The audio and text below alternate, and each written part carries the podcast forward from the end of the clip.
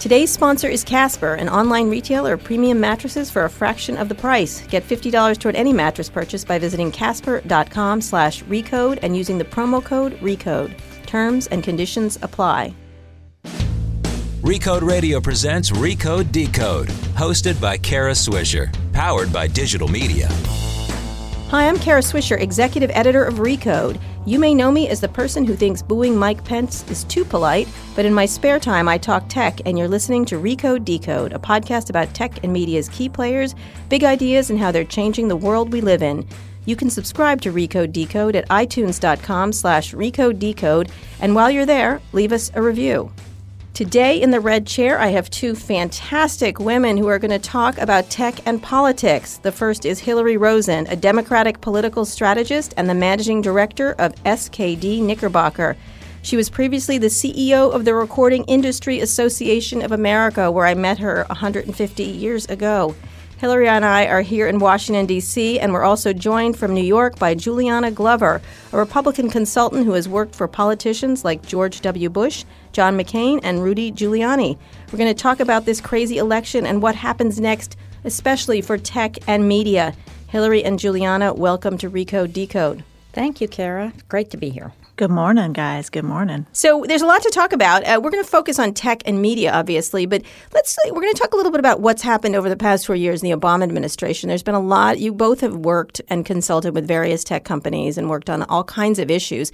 And I just let's start with you, Juleanna. What you think sort of the big issues have been over the past couple years? Because I think it's pretty uh, clear that Obama's been the first really tech forward president compared to many many others. Although there's been lots of different initiatives over the years. But what do you think some of the key things that have happened and that have been very important for tech and media? Um, I think the rise of search and the rise of AI and the rise of sort of this ubiquity in classrooms for interconnectedness. And I, mm-hmm. and I think this president has been very, very good about talking particularly about the interconnectivity and the need for technology to be an economic driver and a leverage tool to ensure that children across the country have the same level of access to great education. Mm-hmm. Hilary?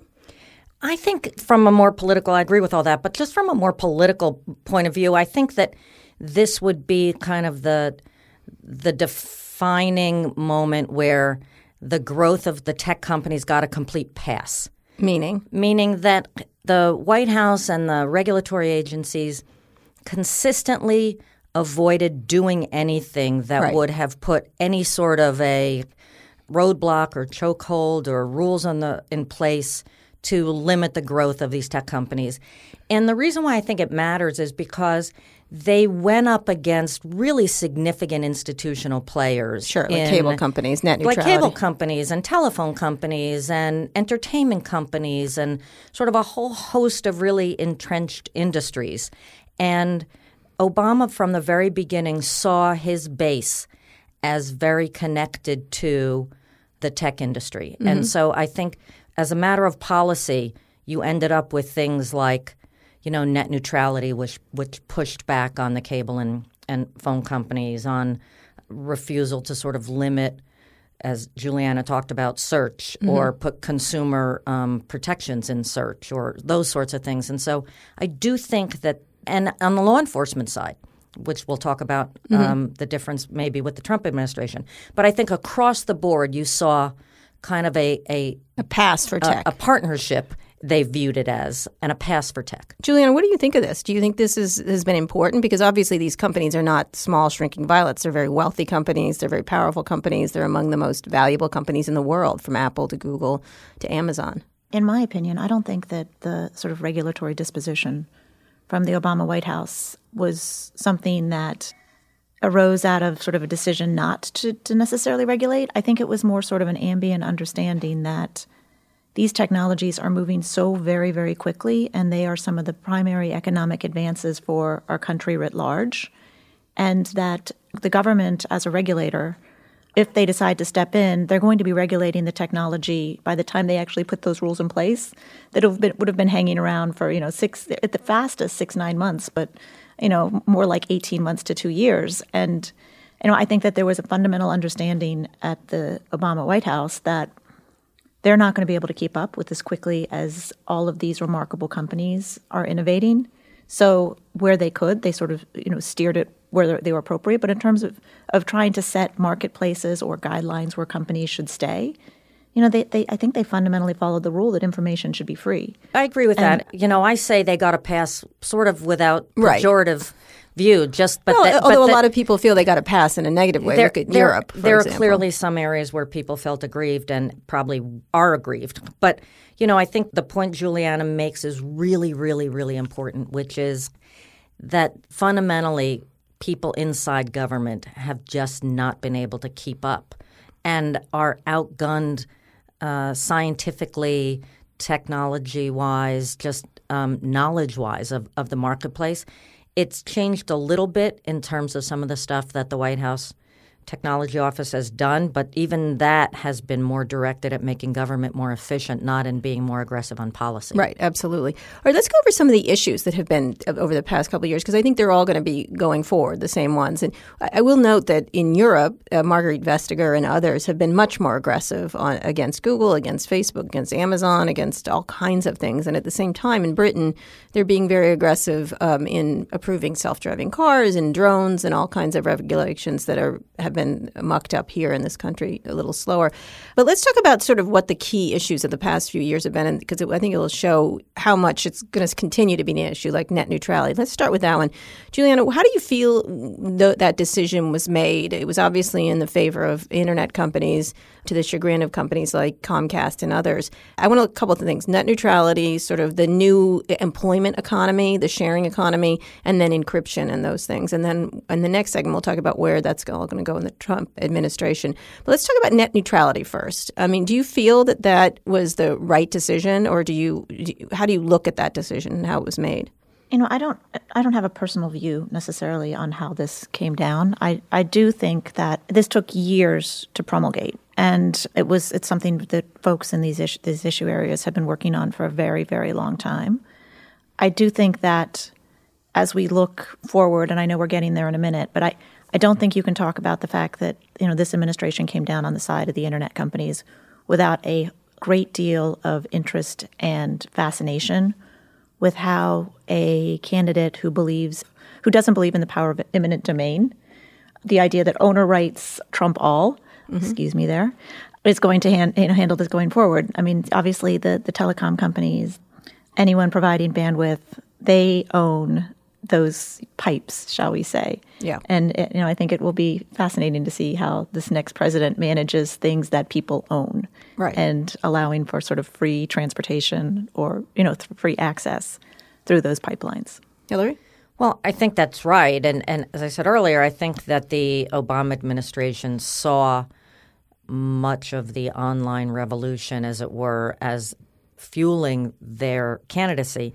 And net neutrality, ironically, and again, I don't have a dog in this fight and didn't have a, a dog in this fight, although in full disclosure, my firm does do work for AT&T. But there was what I think there is a irony about the tech companies did not want the government to regulate anywhere in their space, but yet they did want the government to insist that they get access to other people's space. And so I do think that we see that kind of throughout the um, tech space, and and I I think going forward that may change a little bit. That you might not just get an automatic pass because of who you are. Having said that, there's no question that consumers have been on the side of net neutrality and where and global access and, and free information. And so consistently the arguments have been framed as pro consumer as opposed to pro industry. And I think when you are able to do that, and Juleanna and I both do f- message framing for a living, when you're able to do that and when you're able to mobilize in particular, you know, it's enormously helpful, Which I think they will continue to do as they move forward. which they will have to continue to do as they move forward. Don't you want to watch your Game of Thrones freely without? But can I let me throw a about- right. wrinkle? Sure. Let me throw a wrinkle into that. So, I mean, I'm as you all mentioned, I'm up here in New York, and um, you know, as as a avid content consumer on my phone, you know, I do think that we are going to be watching this. You know, there's going it's going to come to a head again. The ubiquity and capability of our our bandwidth options versus what we are trying to watch and see and hear on our phones every single day. I mean, as you all know, when you travel around around New York, in particular, any of these hyper concentrated environments, sometimes phones don't work so great, and we're going to see how that plays out. Uh, whether it's sort of a, a proliferation of other broadband providers or these private sector agreements between content providers and um, those offering bandwidth to see that we'll figure out on a sort of a bilateral basis, you know, what what will be permitted in the future. Because I, I, do think that this problem is not fixed. I think no, not at all. The Obama administration sort of, you know, they held the ball um, and crouched on this one, and you know, I think that people don't feel that this is remotely a completed conversation. No, I think some of these services are going to like turbocharge themselves as people use these even more so and, and have multiple devices in the homes and things like that happening.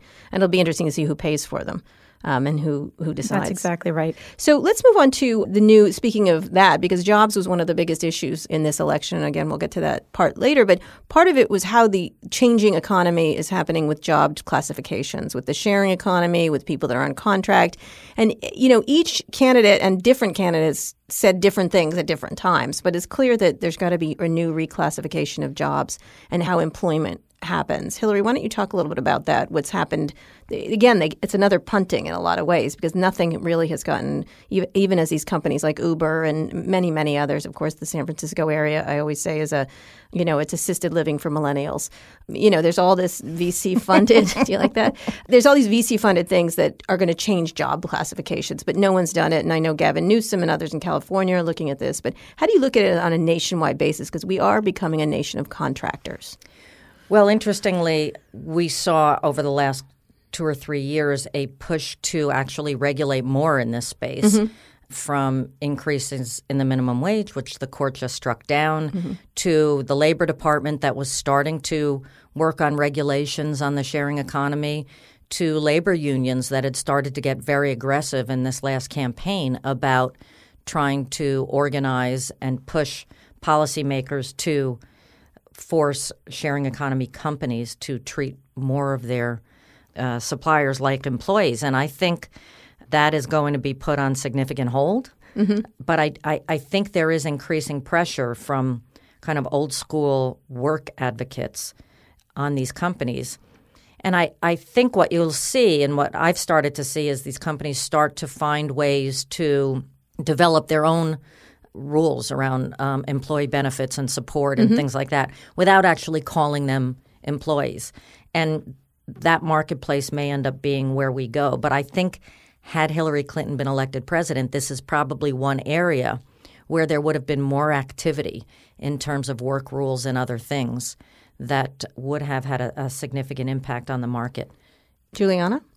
Yeah, I do feel as though going as we went into the election, many of the sharing economy companies were really preparing for this specter or prospect of perhaps Bernie Sanders as chairman of Health, Education, Labor, and Pensions Committee. Mm-hmm. Um, and that combined with what everyone expected was a Clinton administration where there would be labor union sentiments and concerns put foot in front and center. You know, I, I think that after sort of these companies, many of them are, are tech companies, in California went so solidly for Clinton. You know, after they sort of comprehended the results of the the election, and then the, so the next sequential logical thought was, you know, the the the independent contractor conversation just got much more open and fluid once it became clear that Donald Trump was going to be president and that the Senate, the Republicans were going to hold the Senate. I do think that the courts may speak in this area mm-hmm. and that these companies are not totally off the hook. And then there will there's this other interesting dynamic that will take place with the progressive community who will not be silent mm-hmm. in a whole host of areas. Mm-hmm. That same community that was active trying to use the arm of government, I think will try and use the arm of government for the loyal opposition, whether it's Senate Democrats like Elizabeth Warren that was pretty vocal in absolutely in, in, this area. So I don't think that these issues are are over with Donald Trump as president, but I do think that some of the momentum has has stopped, and that people have to be smart about how they pacify the real thoughtful desire of of their contractors to have fairness and equality and good working conditions with Well, um, you know, I don't know if you know the, the statistics right now. I think forty percent of millennials are in these contract jobs, which it's it's a really it's an enormous and growing number, and at the same time shifting jobs four and five and six times. Um, these have been the trends over the last couple of years, and as these companies again like Uber and Airbnb, and there's all kinds of things that are related. Um, and Airbnb has a whole host of regulatory issues around housing too, um, but they're all part-time work in the part-time economy, um, and how people think about work going forward. It is, and, and it's interesting because a lot of those companies were depending on Obamacare, for Right, instance, exactly. to give those part-time workers or contract workers health care. Right. I think that's going to be a big issue for this administration going forward. How are they going to replace what are really requirements for daily living from people um, without pulling back everything? Right. All right. The last thing, very quickly, I want to talk about, and then we'll get in the next section. We're talking about where things are going in the Trump administration and the key issues is encryption. Obviously, Juleanna, this has been this was a huge issue between the FBI, between especially Apple and uh, and tech companies. Where have we left it? Can you just sort of describe where you think the situation is right now, and then in our next segment we'll talk about where it's going. The encryption issue does feel as though it's been resolved, but not because government did anything. Um, it certainly had much more to do with just again this the function of exponential innovation and you know encryption capabilities are so quickly advancing, and it is so crucially important for U.S. corporations to be able to provide devices and communications with the highest level of encryption in the age of the hacker. Um, the interesting rub is that you know when government has tried to had to, tried to step in and stop this, you run the risk that the economic repercussions in the United States from not being able to sell these devices internationally because Huawei or ZTE may be doing a better job of encrypting for their international clients, not necessarily their domestic clients, but their international clients, than you know various U.S. companies. And again, this is a, a classic example of government just by its nature not being able to keep up with the speed and capability of innovation in the private sector. I think this is an area where you're going to see a lot of new activity. You know, uh, the nominee for Attorney General Jeff Sessions has been well on record as being very hard on companies that have, for instance, refused to provide backdoors to government for access to data. He was very hard on Apple. Uh, he worked in the Senate and said that these tech companies shouldn't get a pass. Law and order was more important, access for the FBI, et cetera. So I think we saw in Donald Trump less of a reverence Yeah. for companies on this issue. And I think that going forward, there is going to be a, a, a renewed debate around how much control companies should have versus government should have. All right, we're going to get back to that when we get back from our break. We're going to take a short break now for a word from our sponsor. We'll be back with Hilary Rosen and Juleanna Glover, and we're talking politics and tech and media. This show is brought to you by SoFi, and today I'm talking to Michael Malin, a member of SoFi's Entrepreneur Program. SoFi is a new kind of finance company pairing great service with low rates. The Entrepreneur Program is just one of its awesome member benefits, providing entrepreneurs with an opportunity to pause their student loans while they launch their businesses. We're here with Michael Malin from Stasis Labs. So, what is Stasis Labs? You don't move anywhere? What is it? yeah, we've uh, built out a monitoring system that's uh, driven by the cloud. So it's a uh, more software-driven approach to uh, monitoring patients' vital signs. And did student loans affect your decisions as an entrepreneur? Because if you're raising money and you don't have it, and then you also owe money, it can be a real pressure on, on an entrepreneur. Yeah, absolutely. Um, I uh, had around $140,000 in student debt Wow. um, and had been kind of paying my way through school for the last six years. The debt took a toll in terms of being able to finish in four years as well. Right. So, how did SoFi help you? Were you in the entrepreneur program, the one that put off the debt for a year? Yeah, yeah, I was. It was fantastic, and I'm still very involved with them. They refinanced my debt, and they were able to defer it um, actually for a year. So that was very instrumental, especially in the really bootstrappy days, to be able to kind of allocate the the limited amount that I could kind of take home just to you know live a meager lifestyle and not have to worry about paying off the debt. Learn more about SoFi and student loan refinancing at SoFi.com. That's S O F I.com. Terms and conditions apply at SoFi.com slash legal. We're here with Hilary Rosen and Juleanna Glover talking about politics and tech in the era of Trump. We were talking about what the big issues have been in the past couple of years around encryption, around how jobs are, are classified, and uh, net neutrality. Um, there's all kinds of issues for the Trump administration going forward, from transportation and how we're going to regulate self driving cars. Again, still on encryption, on privacy, on taxes. Um, it's a really important time for tech and also for media. And there's tons of mergers happening. AT and T is trying to buy Time Warner. Uh, Verizon is in the midst of uh, buying Yahoo. And then there's all kinds of issues with um, hacking and other things like that. There's so many tech issues. And I'm being kind when I'm saying this is not a tech president. Although he is a genius at Twitter, it's not someone who thinks a lot about where future tech is going. Juleanna, why don't you talk a little bit about what you see the big issues for the Trump administration in, in tech are? Because in the campaign, and again, he's changed a lot of his tune from a lot of his campaign statements. He seems to be taking them back every day. He was quite aggressive at tech companies, particularly Amazon and Apple uh, spent a lot of time insulting them and such. So, where do you imagine he's going to come out on some of the key issues and about these campaign comments that he made, which were pretty much all hostile towards tech? Yes, I think imagine is the operative phrase there. Yeah. Um, so, as everyone saw, you know, yesterday, you know, one of the most really adamant statements uh, President-elect Trump had made, or and sometimes outrageous, perceived to be by many to be outrageous statements, uh, during the campaign was his belief that he would go ahead and reinstitute a waterboarding, aka torture, mm-hmm. if he were elected president. That was something he repeated often. It was a applause line at his rallies on a daily, if not you know, multi-daily basis. Yeah, basis, and he unwound that yesterday at the New York Times. He mm-hmm. said that he'd learned more information.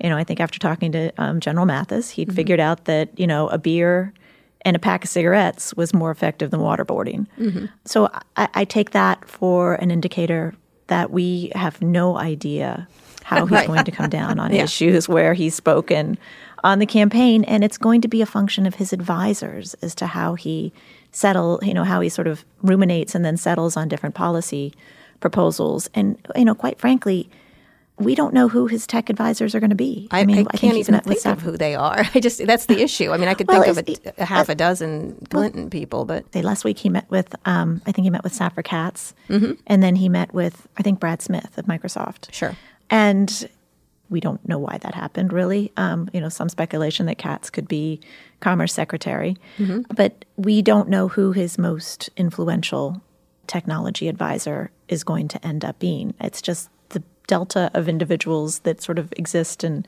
the conservative movement or even outside the conservative movement. We just don't know who he's been around or who he would find to be compelling.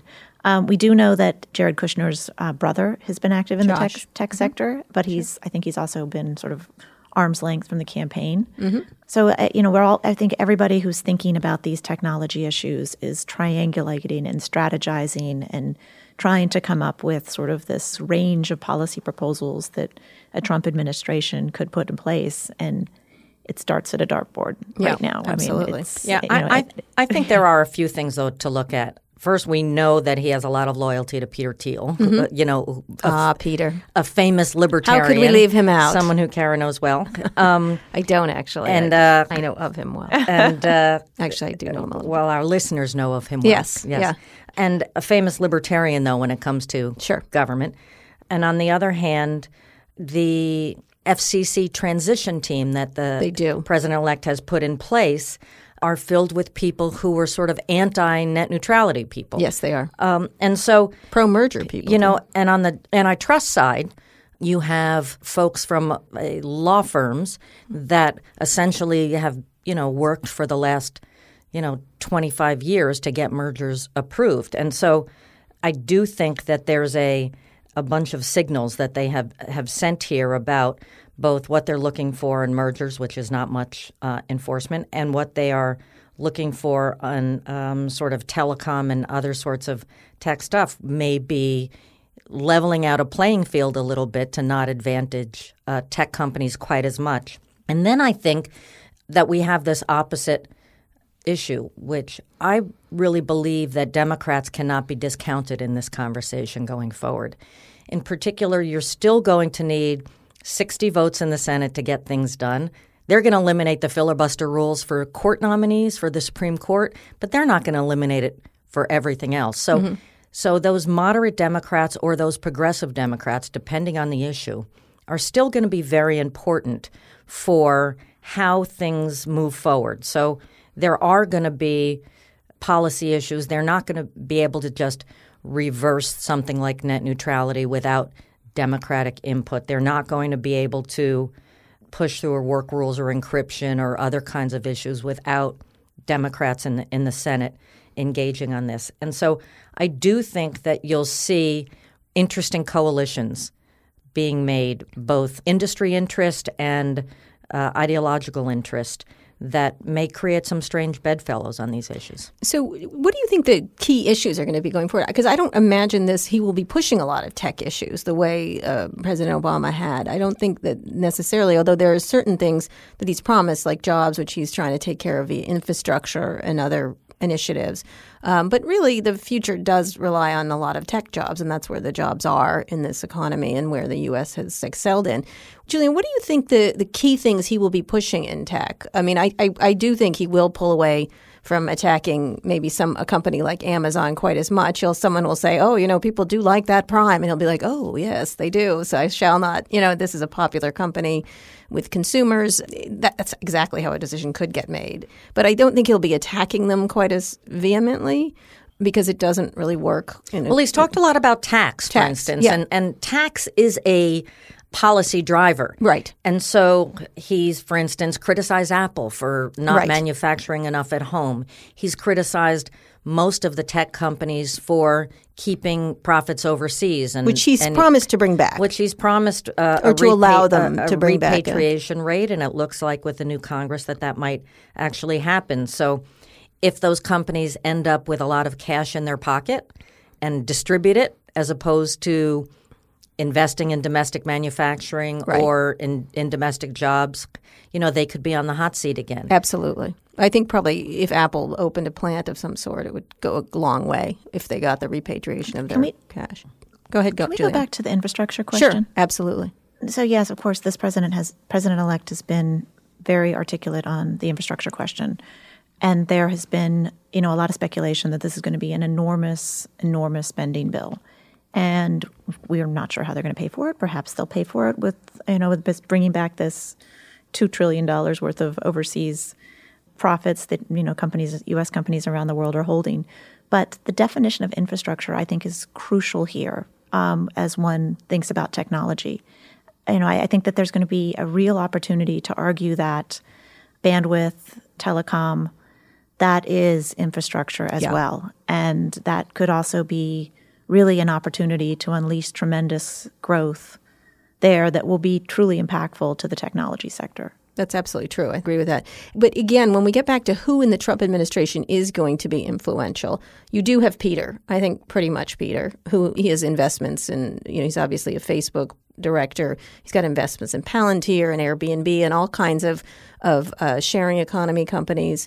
Um, when you look at uh, the people that they've talked to, for instance, for Treasury Secretary right. or for Commerce Department mm-hmm. or for Trade. And, and I think Juleanna would agree that who they're talking to about these jobs as opposed to sort of the parade for, for the media. But you know, Wilbur there Ross. There is a back entrance. Mr. You know, 19th century steel companies. you know, I mean, yeah. we're we're not talking about yeah. you know the new economy at right. all when we're when we're thinking about these things. When we're we're talking about investment bankers at Treasury, you know, who who may have some experience in financing tech, but we're not exactly talking about right, the most forward-looking uh, leaders here. So, Juleanna, the the back entrance is Eric Schmidt coming in through the garage. Is that what you're saying, or?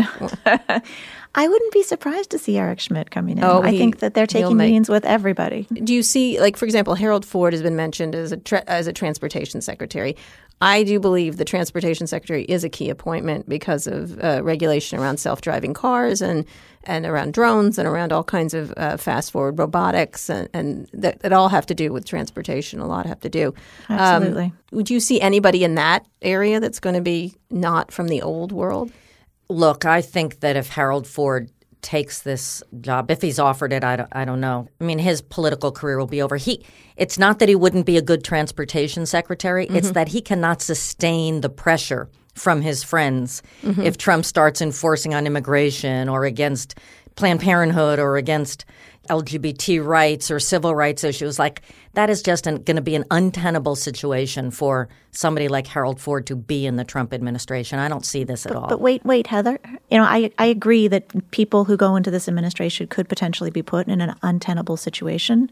But I do believe absolutely that somebody like Harold Ford, if he is at a point in his life where he can do this and he thinks he can be helpful, he should go in, but he should have his resignation letter written as he goes in. to all Um, Democrats. and ready to walk. Right.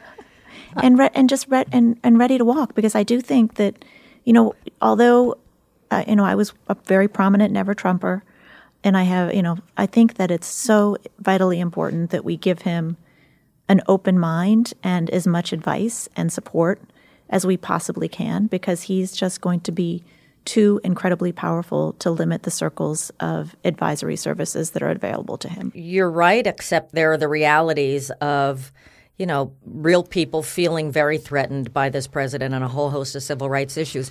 And so being associated with him is just a dangerous front. But as we've learned this week, Donald Trump probably cares more about what the New York Times and its readers care about him than almost anybody. And let's not ever forget that. That's a it's a significant way to influence the situation. was you all, and I've been joking all week on that point, which is although he's been bashing the media incessantly throughout his campaign and continues now, um, you know, you're exactly right, Hilary. It is the New York Times, the New York Post, the papers that he's woken up and read every single day of his life that are the, going to be the most powerful in this next new world. And I think that that's potentially a, a great tool and a transparent tool in working with this president. It, he's we don't expect that he's necessarily going to read uh, briefing books that are produced by you know hundreds of staffers in the White House, but we do know that he's going to wake up every morning and look at the New York Times. And if if different interests can communicate their issues that way, it's a clear tool to use. It's not. I'm not saying it's uncomplicated, but I think it's something that the entire world can get their their head around. Is he's going to read the Times every day. All right, so old media wins. We'll talk about that and more when we get back with Hilary Rosen and Juleanna Glover. We're talking politics and tech. Casper made a perfect mattress and sells it directly to consumers to save you money. The Casper is an obsessively engineered mattress at a shockingly fair price. It combines springy latex and supportive memory foams to create an award winning sleep surface with just the right sink and just the right bounce. Time magazine named it one of the best inventions of 2015. Shipping to both the US and Canada is completely free, and there's a 100 day risk free trial and return policy. If you don't love your Casper mattress, they'll pick it up and refund everything. These mattresses are made in America. Get $50 toward any mattress purchase by visiting casper.com slash recode and using the promo code RECODE. Stop paying the mattress industry's inflated prices. Go to casper.com slash R-E-C-O-D-E and use the promo code RECODE. Terms and conditions apply. Today's show is also sponsored by Oxford Road. Ever wonder how these ads on podcasts work? A startup pays a host like me to read a script about their disruptive product or service. We know you're choosing to listen, and that means you will probably, at the very least, give any product or service we mention serious consideration. But what if you were one of those startups who want to advertise on a podcast? Where do you start? That's where Oxford Road comes in. It's the leading advertising agency in consumer tech. Companies like Dollar Shave Club, MeUndies, Blue Apron, and more started with Oxford Road. Oxford Road engineers ads to perform. They buy media based on over $100 million in performance data, and their world class analytics and attribution methods give you confidence in every line of performance, just like digital. Go to oxfordroad.com slash scale, set up a free analysis, and find out what it would cost you to test ads on a podcast, and maybe the next script I'll be reading will be yours. Go to oxfordroad.com slash scale right now. I'd also like to tell you about Recode Media with Peter Kafka. Peter, who'd you talk to this week? Hey, Kara, I had Stephen Dubner on my podcast, and he is a brainy guy. Don't freak out. He's a brainy guy who can explain big ideas in a simple way that even me, a knuckle dragging person, could understand. So, we talk about economics, we talk about Trump, we talk about how to create a book and podcast empire. It is all great stuff, and it is free for you, the listeners. You can find Recode Media on iTunes, Google Play Music, or wherever you listen to your podcast. I'm here in Washington, and therefore I have to talk politics. And I dragged my old friend Hilary Rosen in, uh, who is a Democratic consultant, and uh, Juleanna Glover is calling in from New York City. She is a Republican consultant. I like to keep it even, Stephen. I don't have a Green Party person here, but and I apologize. Um, but with some of the issues we were just talking about, were, That's why we lost. because we don't have a Green Party. Um, media, big mergers, lots of them going to happen. And I think most people feel in tech there's going to be a lot, a lot of mergers happening, if not some IPOs going forward and things like that. There's a lot going to be a lot of activity in tech around finances. Let's talk a little bit about this administration's viewpoint of this. Now, Hilary, you had talked earlier that there's a lot of pro merger people here, and you think these are going to sail through. Well, I, I, think you can't have as much uh, money as you have now in the capital markets and not see a huge amount of consolidation. Right. Uh, big companies have just so much money available to them. And so I think the deal market that we have seen active over the last couple of years will continue, only it will continue much more unabated. Be, you know, I think the Justice Department has is in litigation over – five big mergers now right. Uh, between the Justice Department and the FTC. And I just don't think we're going to see that as much in the Trump administration, although I do still think that the changing dynamic of mergers will not go back, and that is that companies need to define their consolidation in a frame of the public interest as opposed to the shareholder interest. Right. I don't think we're ever going to go back mm-hmm. because I think the populism of the day – that fueled a Trump candidacy, that helped derail a Clinton candidacy, is not going back. And I think that the way that people think about big business, the way that people think about growth, is really, really important for these companies' brands, not just so framing. their framing is framing, critical. not just in how they're dealt with in the public policy sphere, but how they're dealt with in the marketplace. So I do think that there is a a significant amount of, of capital activity that we're going to see. But you know, the AT and T Time Warner merger is a, a, great example of completely upending. And in full disclosure, my company, as I said, works for AT and T in upending how we think about content and mm-hmm. how uh, we think about platforms. Right. And all of a sudden, these companies that have had really distinctive businesses, um, businesses, you're either a platform company or a content company I think that distinction is going to go away. Let's go back to the consumer question. So, assuming this president elect, the only way to communicate with him is going to be on the front page of the Time of the New York Times or New York Post. Um, the storytelling around what big mergers are going to mean for consumers and voters and where those are positioned, where they might end up costing um, middle America more of their hard earned dollars, that's where I think you're going to see some real trepidation as to whether these big mergers are going to be able to go through. Absolutely, the disposition at the Department of Justice and the Antitrust Division is going to be prove to us that this is anti competitive, not this is anti competitive, prove that it isn't, which is sort of how Democrats historically have come at sort of at the antitrust arena. But I, I'm not entirely sure that the merits, uh, you know, around whether there's vertical or hor- horizontal integration and mergers that are going to go introduced in the future and going on now, I, I don't think that that's going to have anything to do with whether this White House opposes or supports them. I think it's going to be entirely a communications function mm-hmm. as to whether this is, you know, as Hilary just said, what's the impact on consumers? And again, those, that will play out front page, major papers. Let's add the Washington Post because I do think he'll be watching, reading the Washington Post when he's going to be in D.C. Mm-hmm. So, so in that regard, though, Europe opposite stance. You've got a right. very aggressive person in Margrethe Vestager and others in Europe where these companies don't sail through quite so easily. And these mergers don't sail through. Google is still under continual watch by the Europeans. Does that stop them, or you know, if they get they have had pretty much of a pass here in this country? Do you see that being the Europeans will become more aggressive? I think that they may become more aggressive as we've seen kind of a populist right as opposed to a populist left taking on more power in Europe, I think they'll end up with the same consequences. The other thing that we'll see that we've seen in Europe is an increased desire for more tax enforcement, right? right. For all of that U.S. money, in theory, parked overseas, not to go anywhere. The EC wants to a piece of it, get a piece of that. The UK wants to get a piece of that. Um, so I do think that these companies have to have more of a potentially global outlook than they had. But it will start from this really uh, significant framing of how are, are individual workers going to benefit individual consumers, and I think that will start to be more of a of a global problem. You know, let's face it. These jobs are not coming back. The No, ones that. Donald Trump promised would all come back, right? So what's going to substitute for them? Where is growth going to, to Right. occur? So the more that this administration takes a hands-off approach on business, the more trouble Donald Trump is in when it comes to his reelect.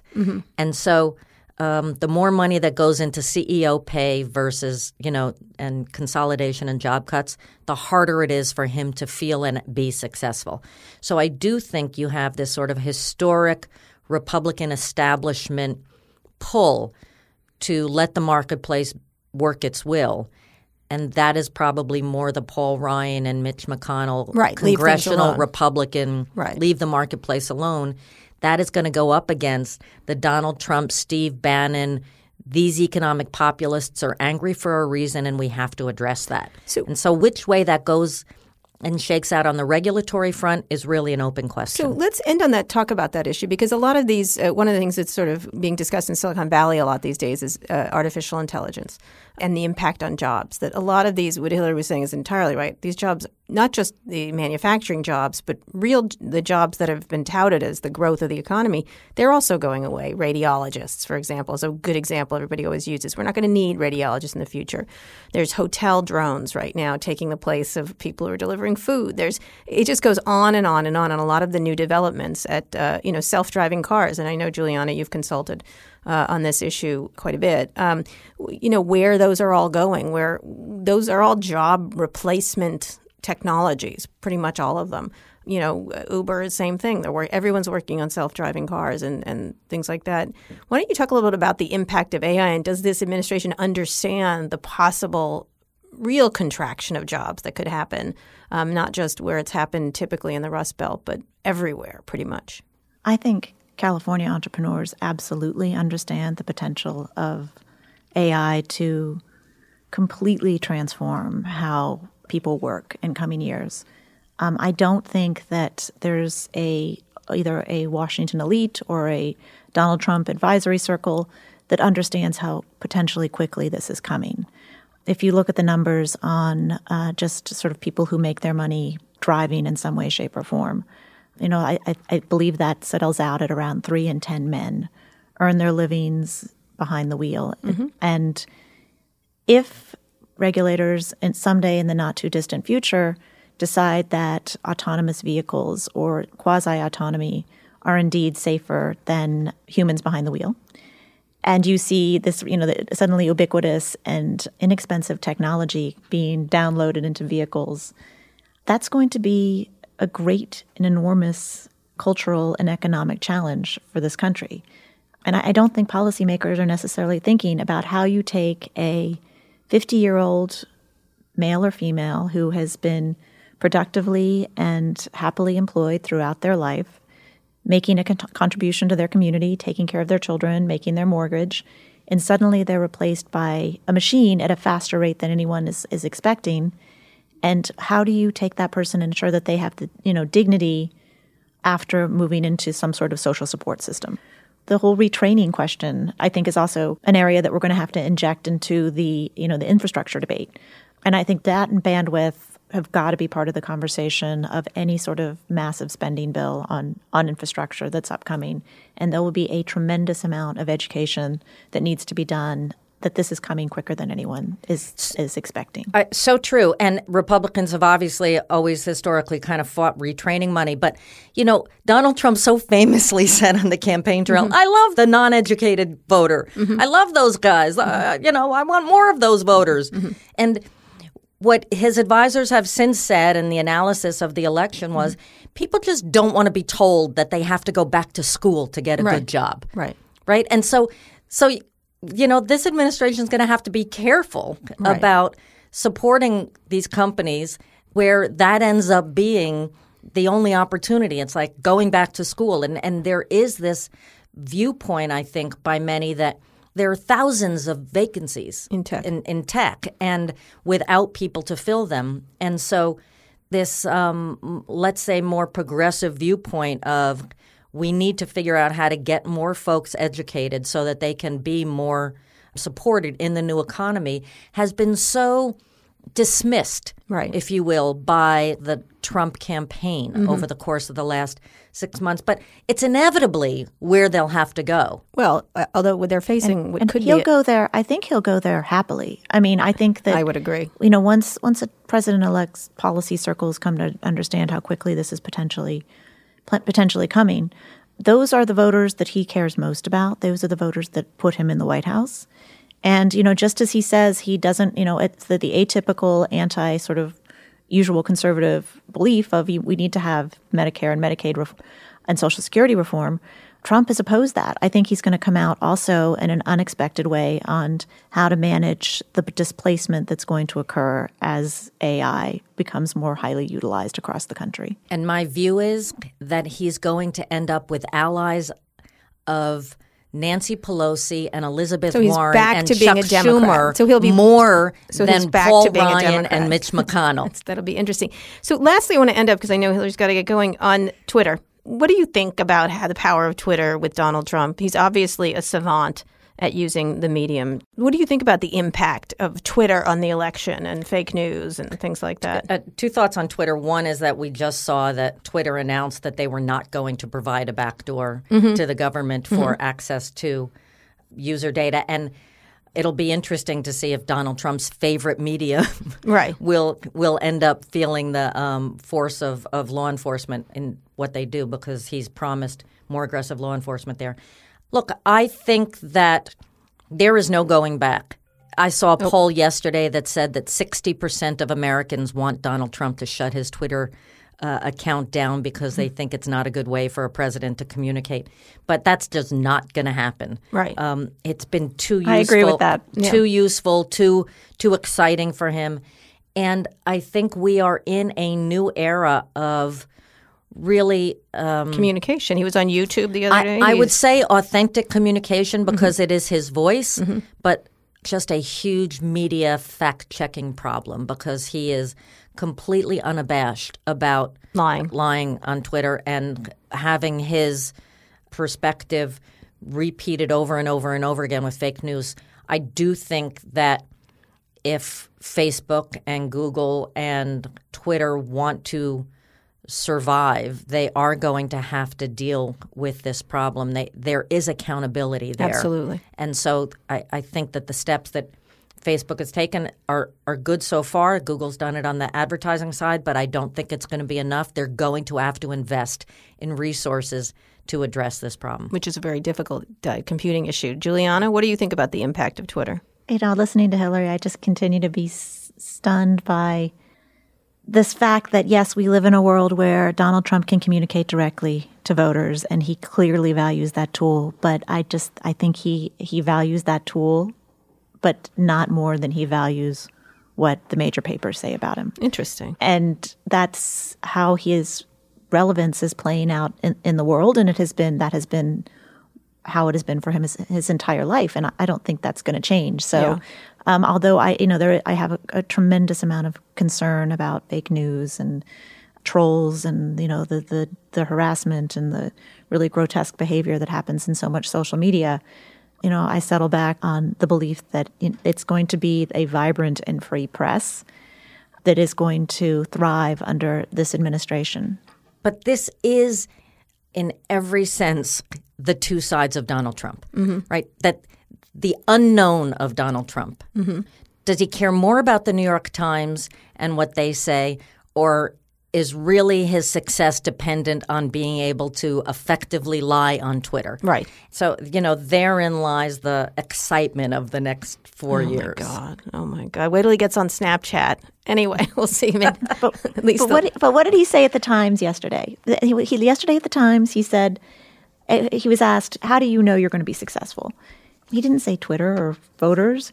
He said, When you all think I do a good job, and I don't mean as a conservative, I mean when you think I do a good job. ah, well, Um, and I'm definitely paraphrasing that Yeah. and perhaps bastardizing a bit, but it was where the media settles out on how he does a good job writ large, not in terms of imposing a you know a, a governing worldview or structure, but he wants to be said that he, in an ubiquitous and globally media recognized sense, did a good job. Not enough likes is not good enough. Then Yeah, I don't. I, I think that that's I, you know I agree. Jazz hands. jazz hands.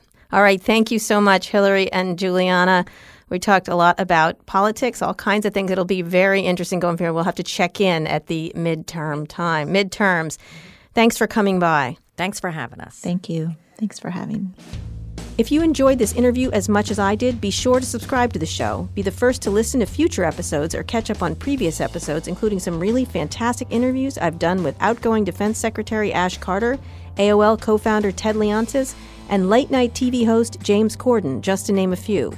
All of those interviews and more are at recode.net slash decode. Now that you're done with this, why not try one of our other podcasts? Recode Media with Peter Kafka comes out every Thursday, and this week he has a great interview with Stephen Dubner of Freakonomics. On Fridays, I host Too Embarrassed to Ask along with Lauren Goode of The Verge. And on Recode Replay, you can find audio from our events like the Code Conference, Peter Kafka's Code Media, and Jason Del Rey's Code Commerce. Thanks for listening. Thank you again to our sponsors, Casper, SoFi, and Oxford Road.